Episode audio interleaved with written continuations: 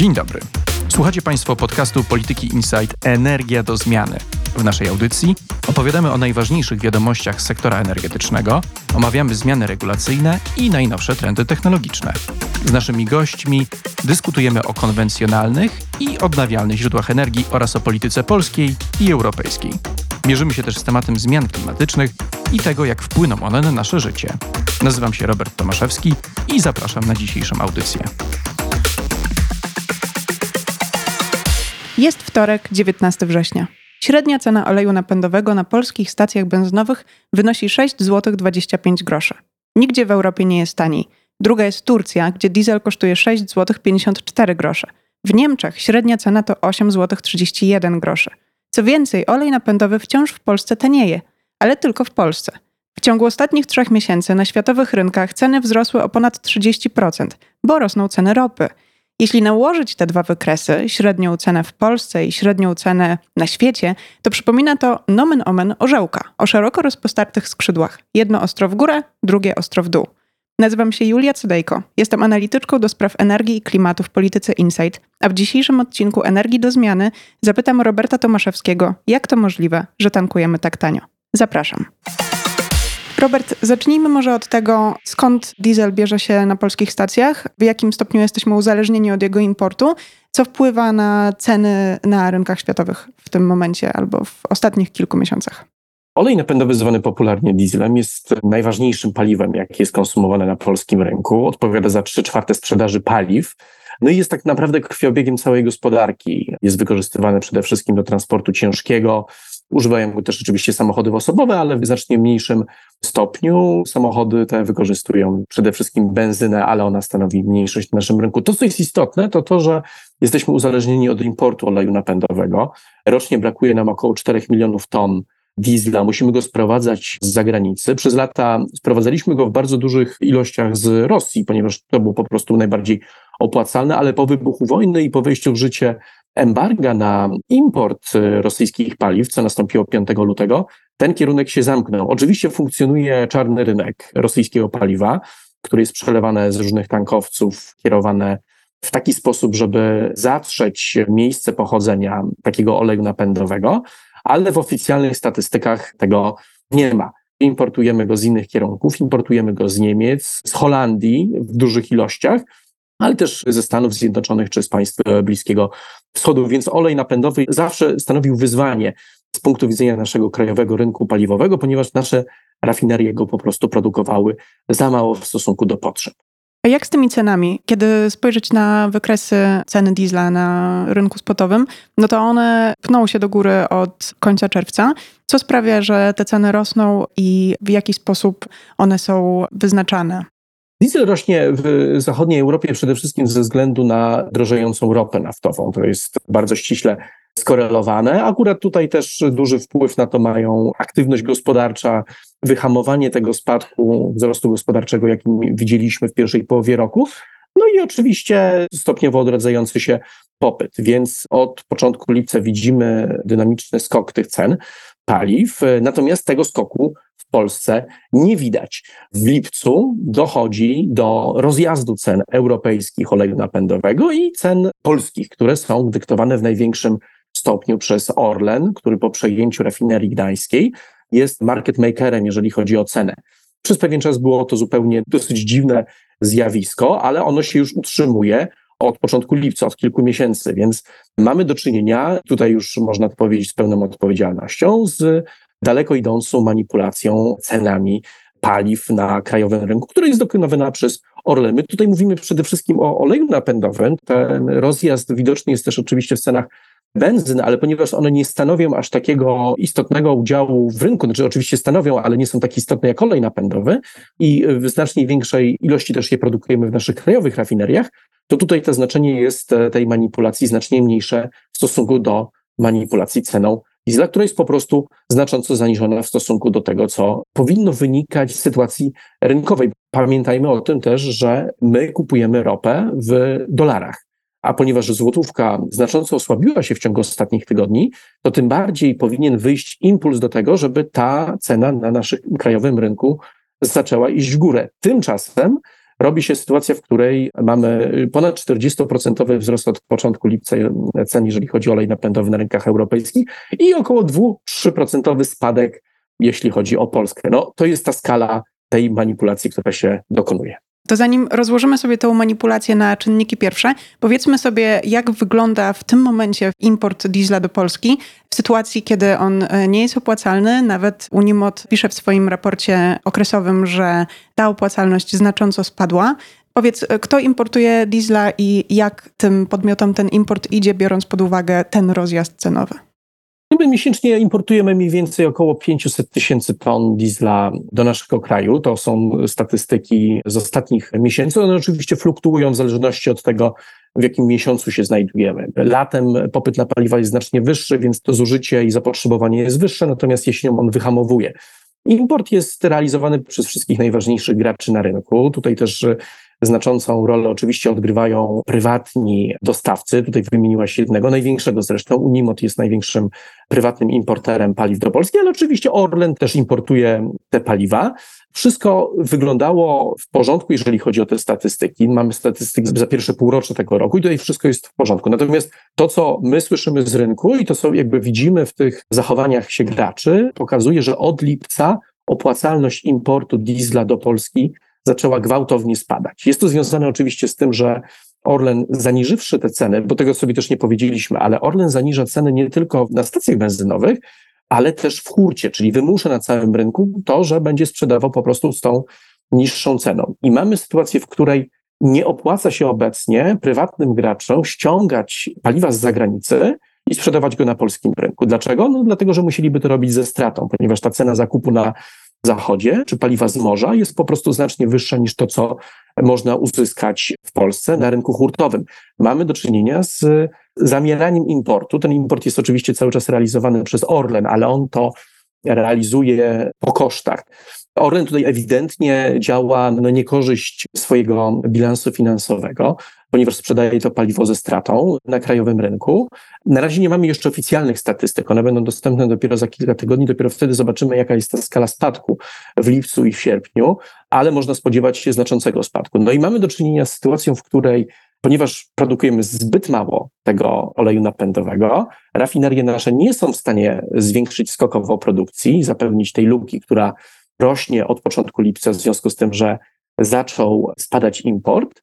Orlen zaczął reagować, i to jest nasza informacja, wykorzystując, by zbilansować rynek, rezerwy strategiczne, których nie powinien wykorzystywać w normalnych warunkach rynkowych. One są zarezerwowane po to, by być przygotowanym na nadzwyczajne sytuacje na rynku, na przykład wybuch paliwociągu, ropociągów, jakaś sytuacja nadzwyczajna.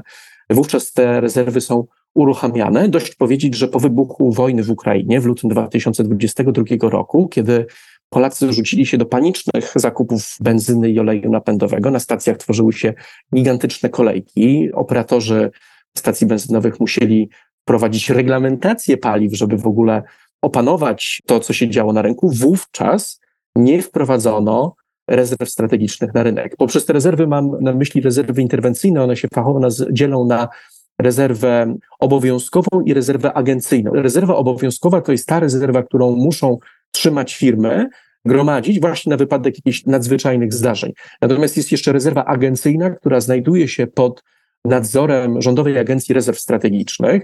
Słyszeliśmy na rynku również głosy o tym, że ta rezerwa została naruszona, ale zapytaliśmy oficjalnie Rządową Agencję Rezerw Strategicznych, czy w ostatnim czasie obniżane były rezerwy agencyjne i owa agencja odpowiedziała nam, że nie.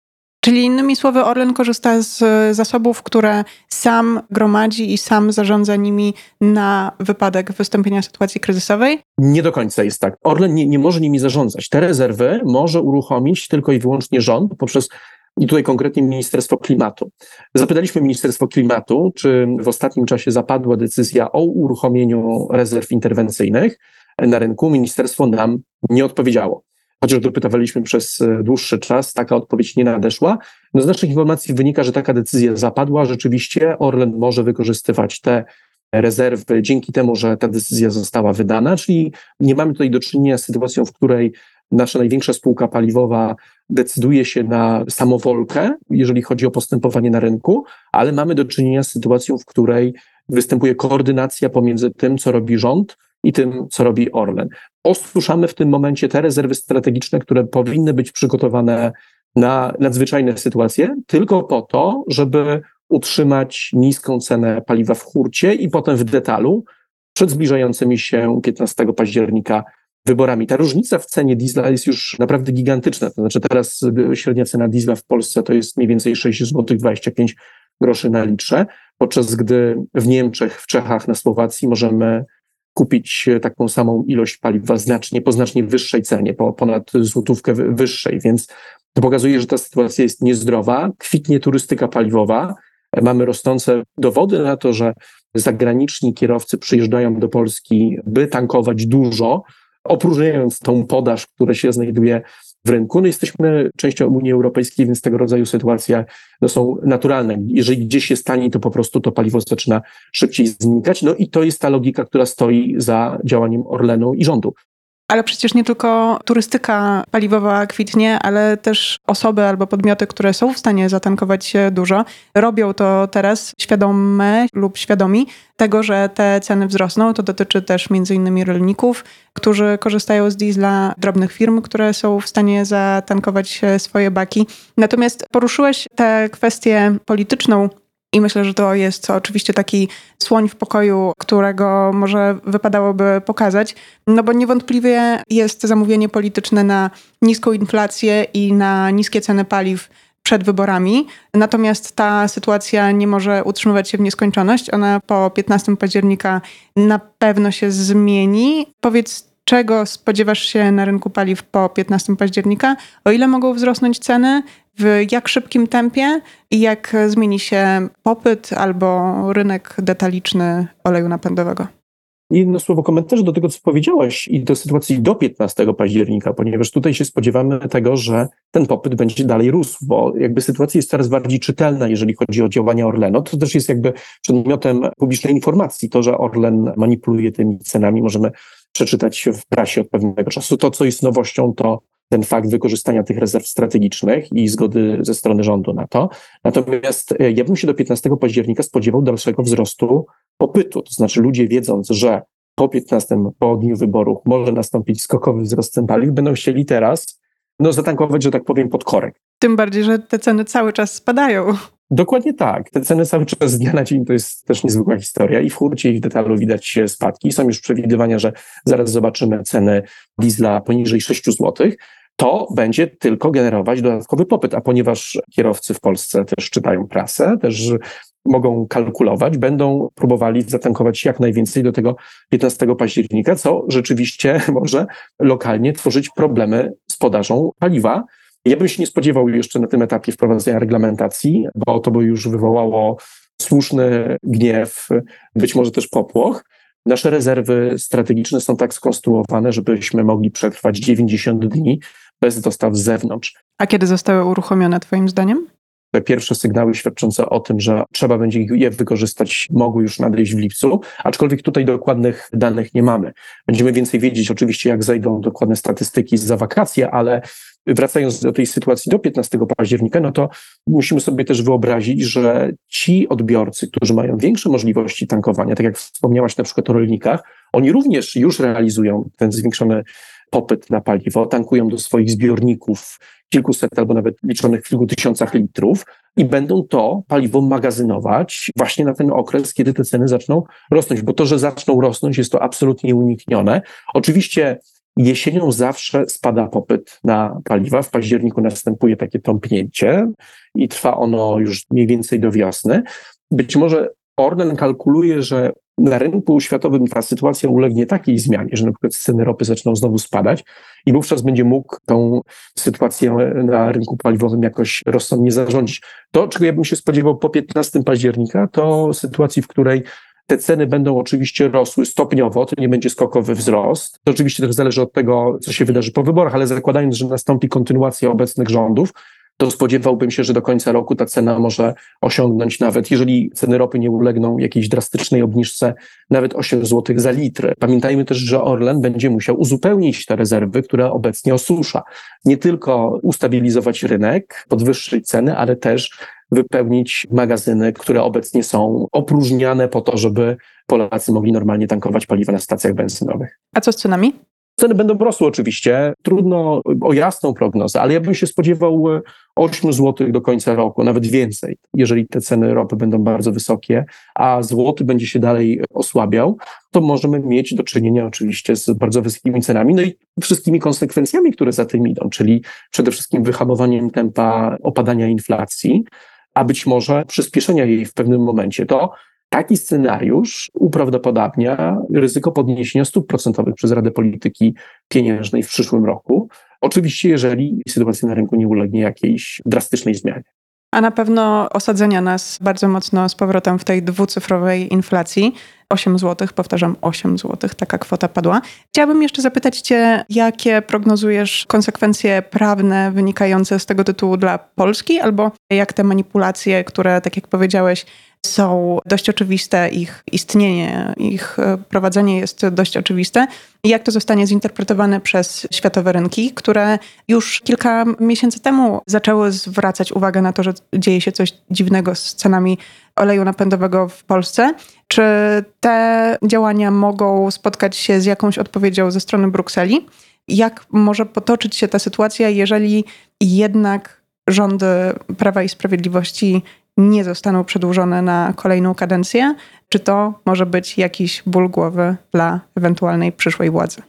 Trudno tutaj o jasny scenariusz tego, co się wydarzy. Ja bym bardzo dokładnie obserwował i polecał też obserwatorom rynku to, co się wydarzyło na Węgrzech w zeszłym roku, gdzie mieliśmy do czynienia praktycznie z bardzo podobną sytuacją. Rząd Viktora Orbána w zeszłym roku przed wyborami zamroził ceny paliw po to, żeby Węgrzy mogli płacić mniej, po czym pod koniec roku zorientowano się, że zaniżone ceny paliw doprowadziły do niedoborów na rynku, wybuchła panika paliwowa, ludzie na wyścigi próbowali zatankować swoje auta na stacjach, nie można było tego zrobić, wprowadzono reglamentację i dopiero po uwolnieniu cen, co nastąpiło z dnia na dzień, po ich skoku ta sytuacja wróciła do normy, wrócił import i jeżeli będziemy mieli do czynienia w Polsce z sytuacją, w której do piętnastego października ten popyt będzie rósł lawinowo, no to w pewnym momencie te ceny będą musiały zacząć rosnąć, żeby wyhamować ten rosnący popyt. Co się wydarzy prawnie? Pytanie, co tak naprawdę może spotkać Orlen po tych działaniach. Bo rozumiem, że samo korzystanie z rezerw obowiązkowych w sytuacji, kiedy rząd wydał na to zgodę, nie jest niezgodne z prawem. Mam rację? Tak, jeżeli jest decyzja rządu o tym, że te rezerwy mają zostać uruchomione, to po prostu wszystko jest zachowane zgodnie z prawem. Natomiast sprzedaż paliwa poniżej kosztów jego zakupu jest oczywiście działaniem na szkodę spółki i działaniem na szkodę akcjonariuszy. Więc prywatni akcjonariusze Orlenu, w moim przekonaniu, jeżeli ta sytuacja będzie się dalej utrzymywała, będą mogli dochodzić roszczeń z tytułu działań kierownictwa firmy w niezgodzie dla jej interesu. Firma jest kontrolowana przez państwo, prokuratura jest kontrolowana przez państwo, więc ja bym się tutaj nie spodziewał żadnych konsekwencji w momencie, w którym mielibyśmy do czynienia z kontynuacją rządów Prawa i Sprawiedliwości po piętnastego października.